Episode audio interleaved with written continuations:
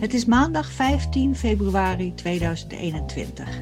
Ik ben Jorien en dit is aflevering 9 van de Opinies podcast. De gast zijn George van Bergen en Henk Strating, beide opiniesauteur en beide ook al eens eerder te gast geweest. Goedemiddag, George. Goedemiddag, Jorien. En goedemiddag, Henk. Ja, goedemiddag. We praten vandaag over rechts. Nou ja, rechts, uh, over conservatief misschien, liberaal, niet links, ik weet niet precies. Is rechts nog eigenlijk wel een uh, goed woord? Ik weet niet of het ooit een goed woord geweest is. Het is niet links, maar wat is het wel? Uh, ik zag eigenlijk wel in de, de column vorige week in de Telegraaf van Nausicaa Marbé, als ik haar naam goed uitspreek, ja. waar ik het overigens lang niet helemaal mee eens was. Maar wat mij wel aansprak, was uh, zoals zij ja, rechts dan uh, definieert, een, een fatsoenlijk, uh, intellectueel, onderlegd, vernieuwende politiek. En ik denk, nou, als je dat met elkaar wat weet in te vullen, dan denk ik dat je een definitie krijgt die wat meer te zeggen heeft dan het links-rechts schema rechts en links is natuurlijk, dat is uh, telegramstijl voor een groep opvattingen. Wat mij opvalt is dat uh, Nausicaa, en uh, jij herhaalt dat hier ook Henk, dat je het adjectief fatsoenlijk gebruikt. En het grappige is, ik heb nog nooit iemand horen betuigen dat je links moet onderscheiden in een fatsoenlijk en een onfatsoenlijk links. het is zeg maar vanzelfsprekend dat links fatsoenlijk wordt gevonden. Uh, net zo goed als het voor heel veel mensen uh, zo is dat je onderscheid moet maken tussen een fatsoenlijk en een onfatsoenlijk rechts. Um, en dat is iets wat mij altijd uh, verbaast, soms ook wel ergert, omdat ik denk dat beide extremen van, van het politieke spectrum onfatsoenlijke elementen hebben. Of je nou extreem links of extreem rechts bent, en dan heb ik het over niet parlementair, maar hè, geweld, dictatuur, mensenrechten schenden. Dan maakt het niet uit of het de Junta van Chili of uh, de opperste Sovjet van, uh, van Rusland is. Uh, de praktijken zijn hetzelfde en de, de verwerpelijkheid is hetzelfde. Dat is iets wat, ik, wat, wat mij altijd opvalt. je, je kunt rustig in een gezelschap zeggen, nou, ik ben links en ik stem altijd links. en er vindt, niemand zal dan een wenkbrauw optrekken. Maar als je in een gemengd gezelschap vooral zegt, ik ben rechts en uh, ik stem rechts, ik vind rechts uh, goed, nou, dan uh, heb je heel wat uit te leggen waarom je geen racist, fascist of weet ik wat bent. Ik ben het wel met je eens, George. Ik, ik, ik hou ook niet zo van dat woord fatsoenlijk. Er zit mij ook veel te veel moraal in. En ik vind moraal moet je vooral op jezelf toepassen, maar niet op, op anderen. maar ik, ik vat fatsoenlijk eigenlijk wat meer op als, uh, uh, ja, laten we zeggen, het gezond verstand. En ik denk dat als je het gezond verstand als meetlat uh, neemt, dat juist heel veel rechtse opvattingen over Europa, over het klimaat, over economie misschien ook zelfs wel, ja, het op die verjaardag en partijen waar jij aan refereerde, misschien wel veel beter doen dan mhm. heel veel linkse standpunten totdat je ze als rechts uh, uh, daar een label op plakt, dit is rechts. En dan uh, beginnen allerlei mensen heel ongemakkelijk te worden. Precies, maar, precies. Ja, daarom zou ik wel van die labels rechts en links een beetje af willen. Ja. Dat maar bij de inhoud proberen te laten. We kijken naar de politiek en dan zeggen we eigenlijk... naar rechts begint ergens in het CDA. Hè, dat is zeg maar de traditionele verdeling. en dan krijg je de VVD... En dan krijg je uh, ehm, SGP, Forum, uh, Wilders uh, wordt tot rechts gerekend. Uh, soms vraag ik me af waarom precies. En, en nou, nog wat van die nieuwe clubs die er nu aan lijken te komen. En dat, dat, ja, daarvan denk ik van, het is, zeker het is waar dat, dat veel mensen gezond verstand, zoals jij het noemt Henk, gezond verstand opvattingen mhm. hebben die je meer aan de rechterkant van het midden zou plaatsen. Ja. maar, maar toch hangt er een soort uh, geur om die kwalificatie rechts, uh, die negatief is en eigenlijk uh, over het algemeen als antidemocratisch wordt, eh, wordt aangemerkt. Dat, ja, ik, ik heb me het afgelopen weekend op Opinie Z nog geschreven hè, over de demonisering van uh, Thierry Baudet. Mhm. Niet omdat ik het eens ben met alles wat Baudet schrijft en zegt en appt en tweet en doet, maar omdat ik me verzet tegen eh, mensen die dat, eh, naar mijn gevoel, veel te gemakkelijk afdoen als, oh, dat is weer zo'n racist. En daarmee overigens niet alleen hem, maar ook nog een heel groot deel van zijn aanhang in één klap eh, in het kamp van fascisme en, en racisme zetten. En ja, ik vind dat een, een zeer kwalijke ontwikkeling, waarvan ik het met George eens ben dat dat vaak vooral rechts eh, eh, treft en niet, eh, niet links. Eh, maar ik denk ook wel eens, misschien komt dat ook wel omdat mensen die links politiek georiënteerd zijn, toch wat sneller de neiging hebben om eh, rechtse mensen van, van alles en nog wat te beschuldigen dan andersom. Hè, Mhm. Ik heb in mijn. moraliseren, is, eh, moraliseren is een meer linkse eh, Ja, handicap. ja. Ja. dat is Ja. waar. Ja. De vrijheid, blijheid van mensen die wat rechtser zijn, ehm, dat, dat heb je veel minder eh, aan de linkerkant. precies, precies. Ja. En waaraan Ja. herken je dan dat, wat we dan maar niet rechts noemen, maar toch gezond verstand of zo? Ik noem mezelf rechts. Eh, en eh, daar, ik, ik geloof niet dat ik daar een complex over hoef te hebben. Het is gewoon omdat ik na één keer meer waarde hecht aan eh, nou, de, de drie beginselen van de Franse revolutie, vrijheid, gelijkheid en broederschap. Mhm. Voor mij zijn vrijheid en broederschap nog net wat belangrijker dan gelijkheid. Eh, terwijl voor een sociaal-democraat die zal juist de gelijkheid eh, belangrijker vinden dan de vrijheid. Nou, dus als je dat doortrekt, dan zeg je: ik heb liever een bescheiden overheid die niet te veel eh, belastinggeld uit mijn portemonnee vist. En die ervoor zorgt dat politie, justitie en defensie echt goed geregeld zijn. Want dat kan alleen de overheid doen. En al die andere taken, die zijn ook belangrijk. Onderwijs, gezondheidszorg, infrastructuur. Maar dat zijn dingen die je ook voor een deel aan de vrije wil van de burgers kunt overlaten. Dus een bescheiden overheid die eh, een minder belasting heeft, lijkt mij typisch iets voor rechts. Ik, ik heb er ook geen enkel eh, eh, probleem mee om mezelf rechts te noemen of rechts genoemd te, te worden. Integendeel, en hoe lelijker mensen daarover doen, hoe meer ik het als een geuzennaam eh, zie. Maar ik noem mezelf liever liberaal-conservatief. Eh, Ja. En dan conservatief, niet in de zin van vasthouden aan het verleden. Want ik denk dat conservatisme juist ook staat voor veranderingen. Maar dan wel veranderingen met het gezond verstand. En eh, ja, niet eh, met allerlei de, de revolutionaire ideeën daar, daarbij. En voor mij is de kern toch, en dat geeft ook antwoord op de vraag van Jorien, wie zijn dan die rechtse partijen in Nederland? De kern toch dat het individu het uitgangspunt is en dat het individu soeverein is en dat collectiviteit of collectieve eh, voorzieningen altijd het individu moeten dienen en nooit ten koste van het individu mogen gaan. En als ik die maatlat leg naast ja, partijen die zich in Nederland rechts noemen, ja, dan blijft er voor mij eigenlijk geen enkele partij over. Geen enkele zelfs. Ja. Geen enkele. Want eh, eh, Joyce begon het rijtje heel voorzichtig terecht bij het CDA.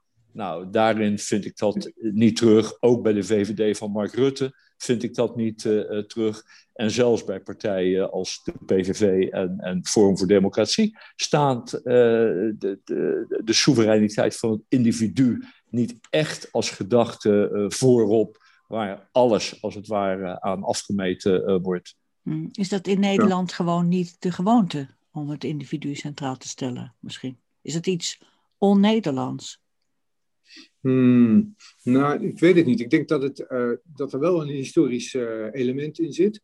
Ehm, eh, we zijn natuurlijk een land van verzuiling en soevereiniteit in eigen kring, zoals dat vroeger werd genoemd. Hè? Katholieken bij de katholieken en de protestanten bij de protestanten enzovoort. Mhm. En ehm, daarbinnen was denk ik, nou ja, eh, eh, zeker in die tijd, ik heb het over eh, voor de Tweede Wereldoorlog, vrij weinig echte individuele vrijheid. Er was denk ik toch behoorlijk wat sociale controle om te beginnen. Ehm, en het interessante is eigenlijk dat naarmate we die sociale controle door de ontzuiling en de ontkerkelijking binnen je eigen religieuze kring kwijt zijn geraakt, hebben we daarvoor in de plaats gekregen een verzorgingsstaat die eigenlijk een betuttelstaat is geworden.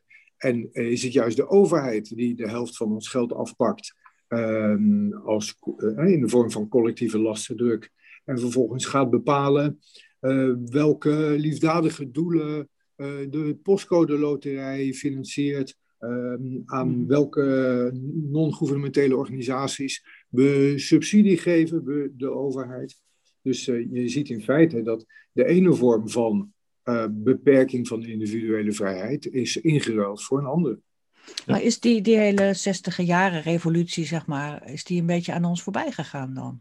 Hij is opgeslokt. Ik denk dat uh, Thierry Baudet uh, een goede analyse heeft van wat daar is gebeurd. Uh, Thierry Baudet, misschien wel grappig als we iets over hem zeggen, want al met al hebben het over rechts en daar wordt hij behoorlijk van beschuldigd, ook door links. Uh, hij is natuurlijk geen politicus. Dat heeft hij vaak genoeg bewezen met onhandige opmerkingen of tweets enzovoort. Ik vind dat eerlijk gezegd wel verfrissend. Dat er iemand is die zo af en toe dingen zegt waarvan je denkt, eh, nou, politiek is dat niet handig. Mhm. Ehm, want dat betekent dat de man echt is. Dat hij, uh, wat ze in het Engels zeggen, what you see is what you get. En um, dat is het doordat hij zo open is, nou, vind ik dat, ik vind dat wel prettig. Dat geeft me een minder uh, akelig gevoel dan uh, een gladde aal als Mark Rutte, van wie je nooit weet uh, wat hij echt denkt. Nou, wat, wat zegt Baudet? die zegt, er is in feite, is, zijn die, de, de normen van de revolutie van de jaren 60, die zijn ingekapseld in, in het bestel, in het systeem. En ik denk dat je dat heel goed in Nederland kunt zien. Uh, uh, D66 is daar een aardig voorbeeld van. Het is eigenlijk een partij die eh, ooit begon als heel revolutionair en nu eigenlijk de belichaming is geworden van, van de politiek en het systeem, als je het mij vraagt. Ze zijn doodsbang voor de burgers um, en het predicaat progressief. Dat vind ik gewoon een lachertje als ze zichzelf dat geven. Ze zijn nou, anti-revolutionair, zou ik haast zeggen.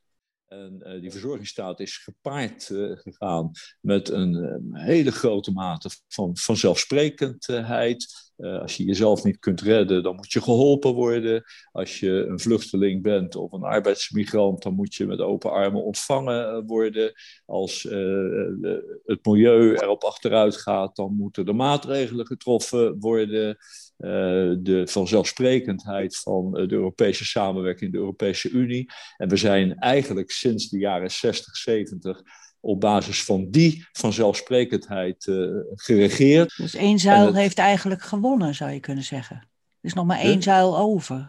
Ja, ik denk dat de zuil is eigenlijk ge, uh, is genationaliseerd. Precies. het is, eerst waren dat particuliere zuilen en kon je binnen je zuil, nou, die, jij bepaalde dan zelf, zeg maar, onder leiding van de bisschop of uh, de synode uh, of de AVRO of de TROS of zo, wat, daar, wat er in jouw zuil gedacht en gezegd werd. En ehm, dat, dat progressieve linkse denken van de jaren zestig, dat is helemaal uitgezaaid in de ambtenarij, uh, het merendeel van de politiek, hè, wat dan het partijkartel wordt genoemd, uh, de media en, en, de, en de NGO's en al die clubs die eromheen zweven. Zo'n hand en broeken die zijn hele leven in de Kamer uh, zich met buitenlandse politiek heeft bezig gehouden, wordt een directeur van de BOVAG, alsof de man expertise op autogebied heeft. Nee, hij heeft het telefoonnummer van Mark Rutte in zijn mobiele telefoon. En daarom heeft hij een goed betaalde baan. Um, en al dat soort clubs, BOVAG en, nou, enzovoort, enzovoort. Nou, je kent ze allemaal wel. Zit allemaal wordt daar hetzelfde gedacht. Uh, linksig, globalistisch, uh, klimaathysterisch noem ik het. Uh, wat Henk net zei over, over conservatief eh, niet overboord gaan. Klimaat is daar een goed voorbeeld van. Hè? Als je nou conservatief bent, zeg je van nou, we gaan iets doen om te zorgen dat we op termijn geen fossiele brandstoffen meer verbruiken in Nederland. Mhm. Eh, maar, maar, niet op stel en sprong ten koste van honderden miljarden euro's, zodat onze economie naar de galamiezen gaat. Maar is er dan nog wel plaats voor rechtsige partijen? Ze zijn er wel. En je zou denken dat juist nu, eh, nou, nu, nu uh, al zo ver zijn in het proces wat we nu net hebben beschreven, zie je eigenlijk dat uh, partijen opkomen. ik denk ook aan nou, Code Oranje, eh, de boerenburgerbeweging. Er zijn allemaal partijen die echt iets anders willen dan wat alles vanaf de VVD naar links wil. Dus ik denk dat er wel degelijk plaats is voor dat gedachtegoed. En Henk zegt terecht, het is, uiteindelijk is dat gewoon je gezonde verstand gebruiken en niet je laten verblinden door linkse, linkse dogma's. Uh, maar ehm, ja, we kunnen constateren in de praktijk blijkt het voor rechtse politici heel moeilijk, of voor, voor mensen die rechts georiënteerd zijn politiek, heel moeilijk om een coherente, goed functionerende politieke partij uh, op poten te zetten en draaiende te houden. Jullie gaven allebei aan van nou, wij zijn uh, niet uh, links of ik ben liberaal-conservatief, zegt Henk. Als jullie nou Nederland konden inrichten, hoe zouden jullie dat doen? Want dat is dan zeg maar vanuit rechts perspectief. Ja, wat ik daarnet al zei, hè, ik zou, uh, dat, dat vond ik ook het, mooie aan die definitie in de Telegraaf. Dat daar werd gezegd van het moet ook een, een, een onderlegde en vernieuwende politiek zijn. Dus niet zomaar wat, wat doen. Ja, die onderlegging en die onderbouwing zou wat mij betreft echt uit moeten gaan van het individu. dat betekent ook bij het individu ook ophalen wat het individu wil. En ik denk dat als je dat hè, via referenda of op welke manier dan ook zou doen, dat daar ook een heleboel gezond verstand naar boven zal komen. Ja, en, en datgene wat daaruit komt toepassen op al die beleidsterreinen waar het ja, op dit moment in mijn ogen in ieder geval niet, niet goed gaat. En dan hebben we het over klimaat. En dan, dan denk ik dat je daar maatregelen zou moeten treffen die draagvlak hebben onder de bevolking. Uh, en maatregelen die geen draagvlak hebben uh, terzijde moet, uh, moet leggen. dat je ten aanzien van Europa niet uitkomt op een Europese samenwerking waarbij de soevereiniteit van het eigen land wordt prijsgegeven. Maar in tegendeel, als je uitgaat van de soevereiniteit van het individu, dan zul je juist een groot aantal bevoegdheden in eigen hand willen houden. Uh, als ik op mijn eigen terrein van de economie en de sociale economie kijk, wat natuurlijk ook bol staat van de collectiviteiten in wettelijke regelingen en CAO-regelingen. Als het in het een niet geregeld is, dan wordt het wel in het andere en andersom geregeld.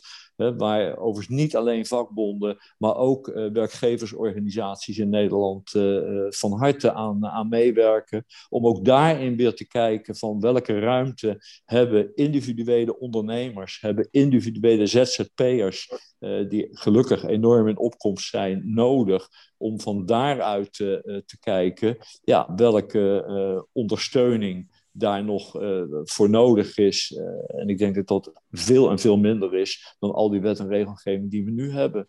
Nou, aan het eind van de rit denk ik dat je dan ook tot de conclusie zult komen dat je een kleinere overheid uh, nodig hebt, dat je daar ook minder geld voor nodig hebt, dat je belastingen kunt verlagen, dat je ook daarin mensen wat meer ruimte en armslag kunt, kunt geven, ook beter kunt laten profiteren van de economische groei.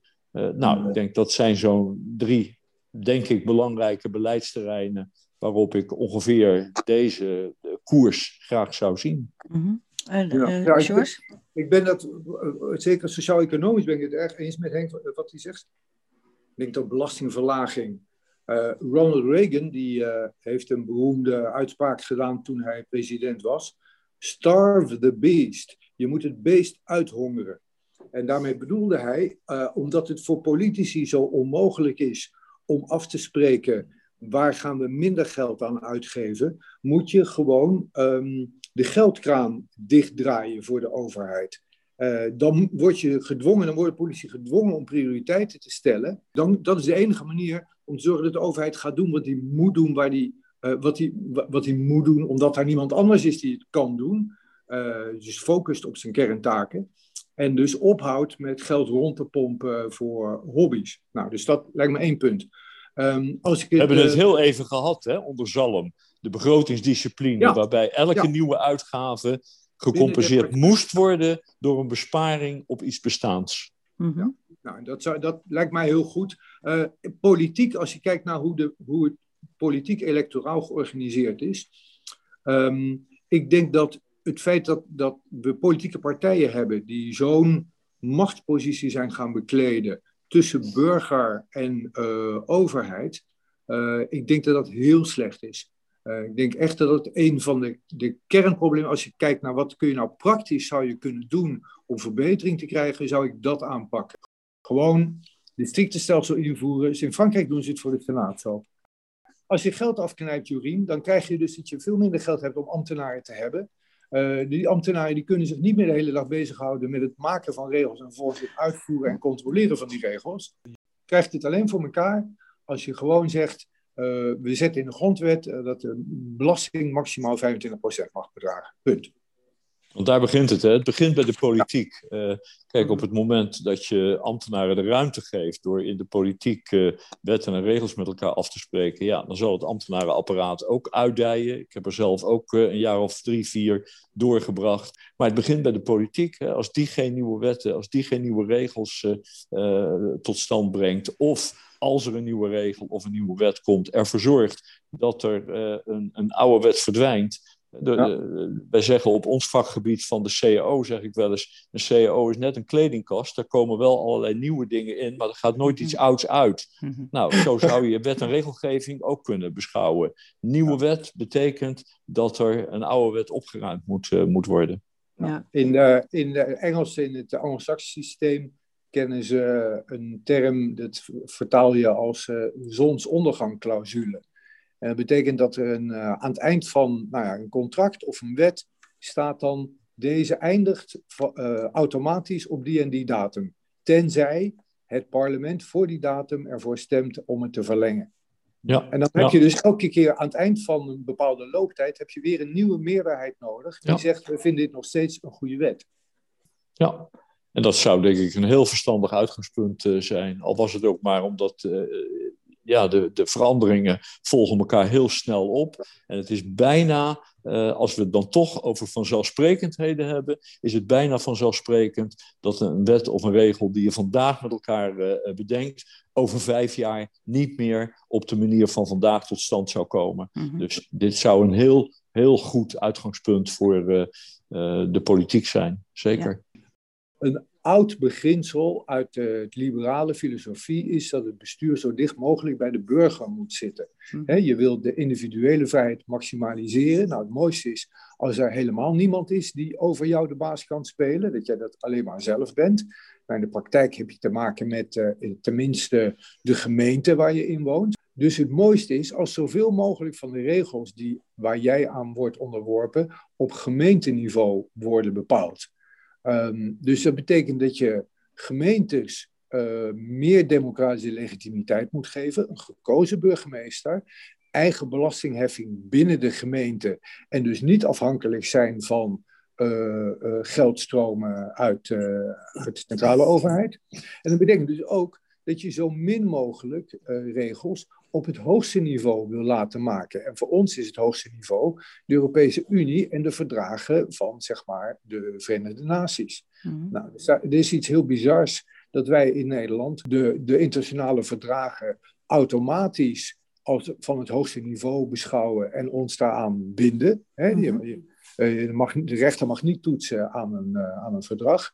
En dat we dus ons uh, steeds verder met huid en haar overleveren aan de Europese Unie. Je moet het bestuur weghalen, die regeltjes bij de VN, bij verdragen, bij de Europese Unie. Dat moet terug naar beneden, dichter bij de burger. Dus de EU is een links dingetje? Qua filosofie wel. Mm-hmm. Uh, weg met uh, individuele of nationale identiteit. Uh, geen vrij ondernemerschap. Europa is voor ondernemers uh, zijn dingen verboden tenzij de Europese Unie heeft geregeld hoe het mag. En het omgekeerde natuurlijk van wat in Amerika gebeurt, waar alles mag tenzij het verboden is. Maar wat jullie nu schetsen, hè, van belastingomlaag, preciezer zijn waar je wel en niet als uh, overheid geld aan uitgeeft, dereguleren, meer het gezond verstand, referenda gebruiken om dat gezond verstand ook te gebruiken. Mm-hmm uh, bestuur zo dicht mogelijk bij de burger. Is daar zo weinig draagvlak voor in Nederland dat deze stem zo slecht gehoord wordt? Volgens mij is er juist heel veel draagvlak uh, voor. Volgens mij we hebben het wel eens over de, de zwijgende meerderheid. Mhm. maar ik denk dat die zwijgende meerderheid voor een heel belangrijk deel datgene wat wij nu met elkaar bespreken, onderschrijven. En ik denk dat we naar wegen zouden moeten zoeken om uh, ja, ook die zwijgende meerderheid bij dit gesprek, bij deze discussie te betrekken. Dat we toch eens kijken of we ja, die krachten niet zodanig kunnen bundelen dat je niet in die valkuil van versnippering stapt en misschien met elkaar, maar dan wel onder leiding van een nieuwe generatie politici, ook bestaande uh, ja, vehikels, noem ik het dan maar even, als een partij als de VVD toch weer zou kunnen gebruiken om deze koers te gaan, te, te, gaan, te gaan varen. Ik denk dat die, die, die, die zwijgende meerderheid, die misschien ook voor een belangrijk deel nog wel op de VVD stemt en blijft stemmen, dat we die ook bij dit gesprek en bij deze discussie zouden moeten zien te betrekken. Mm. Maar zolang er zeg maar, vanuit de zittende uh, machten uh, wordt gesuggereerd dat het iets vuiligs, iets viezigs is, want dat is het in feite, hè, van, er wordt snel uh, racist genoemd of ja. fascist of, of extreem. Je bent de vijand van het klimaat. Of nou ja, je wil terug naar vroeger. Ik kan wel duizend dingen noemen ja. die het vuil maken, zeg maar. En dan blijft die zwijgende meerderheid natuurlijk ook, of nou meerderheid weet ik niet, maar die zwijgende groep die blijft wel zwijgen, want die wil niet met vuile handen eh, in het spotlicht staan. Natuurlijk. Nee, daar moeten we ons daar ook met hand en tand tegen blijven verzetten. En, en voortdurend toch op inhoud, uh, misschien moet dat ook nog wel versterkt worden, op inhoud vertellen wat, we, wat ons voor ogen staat en wat we willen bereiken. Precies. Om op die manier daar toch doorheen te, te breken. Ja. Een inhoudelijk verhaal. En, een inhoudelijk verhaal, ja. ja. Ja. Je, je vraagt in feite aan al die politieke machthebbers om hun macht die ze van het volk hebben gekregen terug te geven. Nou, dat is, geen, dat is, uh, dat is heel moeilijk voor ze om dat te doen. Er is denk ik nog iets anders aan de hand. Als jij, uh, nou, ik ben uh, geboren in 1964, dus ik ben opgegroeid, eigenlijk mijn mijn ideeënvorming over politiek en maatschappij uh, is uit de jaren tachtig eigenlijk. Hè. Toen was ik tussen de 16 en de 26. Mm -hmm. uh, en dat is daarna nog wel geëvolueerd, maar dat is het zo'n beetje. Um, als ik nou zie wat mijn kinderen op de televisie zien, en dat begint al bij het jeugdjournaal, wat aandacht besteedt aan Internationale Hoofddoekjesdag tot en met het alarmisme over, over tien jaar, volgens Greta, hoe heet ze ook alweer, vergaat de aarde. Ja, het wordt natuurlijk niet makkelijk als uh, overwegend uh, de overgrote meerderheid van de onderwijzers in het lager onderwijs, de leraren in de, op de middelbare school, de, uh, verreweg de meeste kranten, de publieke omroep bezet worden door mensen die allemaal één visie op de werkelijkheid propageren. Als jij nu 30 bent, dan heb je eigenlijk al 30 jaar lang niks anders gehoord aan alle kanten dan dat. En het mag een raadsel heten dat er nog 20% van de Nederlanders, grosso modo, op partijen à la PVV, Forum en, uh, en zo gaat stemmen. Die mensen die zijn bijzonder onafhankelijk in hun denken gebleken. Uh, te midden van al die indoctrinatie die er over ze uitgestort is uh, al die jaren. Er groeit gelukkig een nieuwe generatie uh, op die geen kranten meer leest, die niet meer naar de radio luistert, die niet meer naar de tv kijkt en die volgens mij ook niet zo heel veel belang meer toekent aan wat ze precies op school geleerd krijgen. Ik zie het althans bij mijn uh, kleinkinderen. En misschien is mhm. dat de generatie waar we onze hoop op moeten vestigen. En misschien is dat ook de manier waarop we met hen uh, in contact moeten proberen te komen en uh, het gesprek met elkaar moeten voeren. Ja. Dus dat zou de, de jongste generatie die nu nog de op, de, generatie, op de middelbare ja. school zit misschien? Ja, ja, die net op de middelbare school zit en die ja, communiceert via social media, via uh, YouTube zijn informatie uh, krijgt. En uh, ja, in ieder geval geen last heeft van al die informatiebronnen die George net terecht opzond. Maar die zijn wel opgegroeid met het jeugdjournaal natuurlijk. die krijgen wel, die krijgen wel tentamens of, of examens op school of, of zo, waarbij de PVV of Forum of Baudet gedemoniseerd worden in de vraagstelling. regelmatig zie je dat soort voorbeelden voorbij komen. Waarbij je echt denkt van ja, maar dit, dit kan toch gewoon niet. Dat is toch niet te geloven. Als je daar in plaats van Forum GroenLinks zou zetten. En je zou iets zeggen over Pol Pot en de 100 miljoen uh, doden die het communisme uh, op zich geweten heeft. Dan uh, zou het land te klein zijn. Maar, er is nog ruimte om rechts wat meer ja, stem te geven. Ja, ik de, ja Henk, Henk heeft denk ik gelijk. Dat naarmate ze minder blootgesteld worden aan zeg maar, de stroom die de, mhm. de groep daarvoor heeft gehad, is er misschien meer kans op onafhankelijk en zelfstandig nadenken. Thierry is geen politicus. En ik denk dat, dat, dat hij daar ook heel blij om moet zijn dat hij dat niet is. Want mhm. eh, dan zou hij niet erg goed zijn in zijn vak. Ehm, maar zolang hij oorspronkelijk en echt en zichzelf blijft en mensen enthousiasmeert om uh, te blijven dromen over de mogelijkheid dat het anders kan dan het de afgelopen 30 jaar is gegaan, en zeker de afgelopen tien. Uh, ik denk dat dat zijn belangrijkste eh, taak is. En ik denk ook dat het goed is wat hij doet, is uh, het opbouwen van alternatieve structuren. Als jij gedeplatformd wordt omdat je per ongeluk iets over Trump zegt wat positief is, waardoor je baan kwijtraakt, dat er dan iemand is die jou een baan kan geven, die niet bang hoeft te zijn dat hij daardoor nou ja, failliet gaat. Mhm. Of dat je je boek kunt uitgeven bij een uitgeverij die niet uh, gechanteerd kan worden. Of dat je je tv-programma of je mening op de radio of op de televisie kunt uh, uitventen bij een omroep of een YouTube-kanaal. Wat dan, nou niet YouTube, want dat mag dan weer niet, YouTube. Hè, maar dat, dat, dat soort dingen, de, Baudet die heeft het daarover. En ik denk dat dat goed is, dat hij dat soort dingen moet gaan doen. Mm En daarin moet blijven doorgaan, want dat heb je nodig om je te kunnen ontworstelen aan die beknelling van, uh, van al die structuren die dat uh, niet toelaten. Dat zelfstandig Dus hij moet vooral mensen uh, aan het denken blijven zetten over mm. van alles en nog wat wat mij betreft. En vooral ook jonge mensen, want daar moet het uiteindelijk toch mee beginnen. Mm -hmm. Ja. ja. Oké, okay. nou, heel goed. Kunnen we het hierbij laten voor dit gesprek? Hartelijk bedankt. Jij ook bedankt. Heel, heel graag gedaan. Het was er weer heel, heel leuk, heel gezellig. Dankjewel. Ja, vond ik ook. Okay. Fijne dag. Ja, hetzelfde. Dit was de podcast van Opiniescom. Opinies met een Z. Voor de nieuwste bijdragen en columns over politiek en maatschappij in binnen- en buitenland. Het is helemaal gratis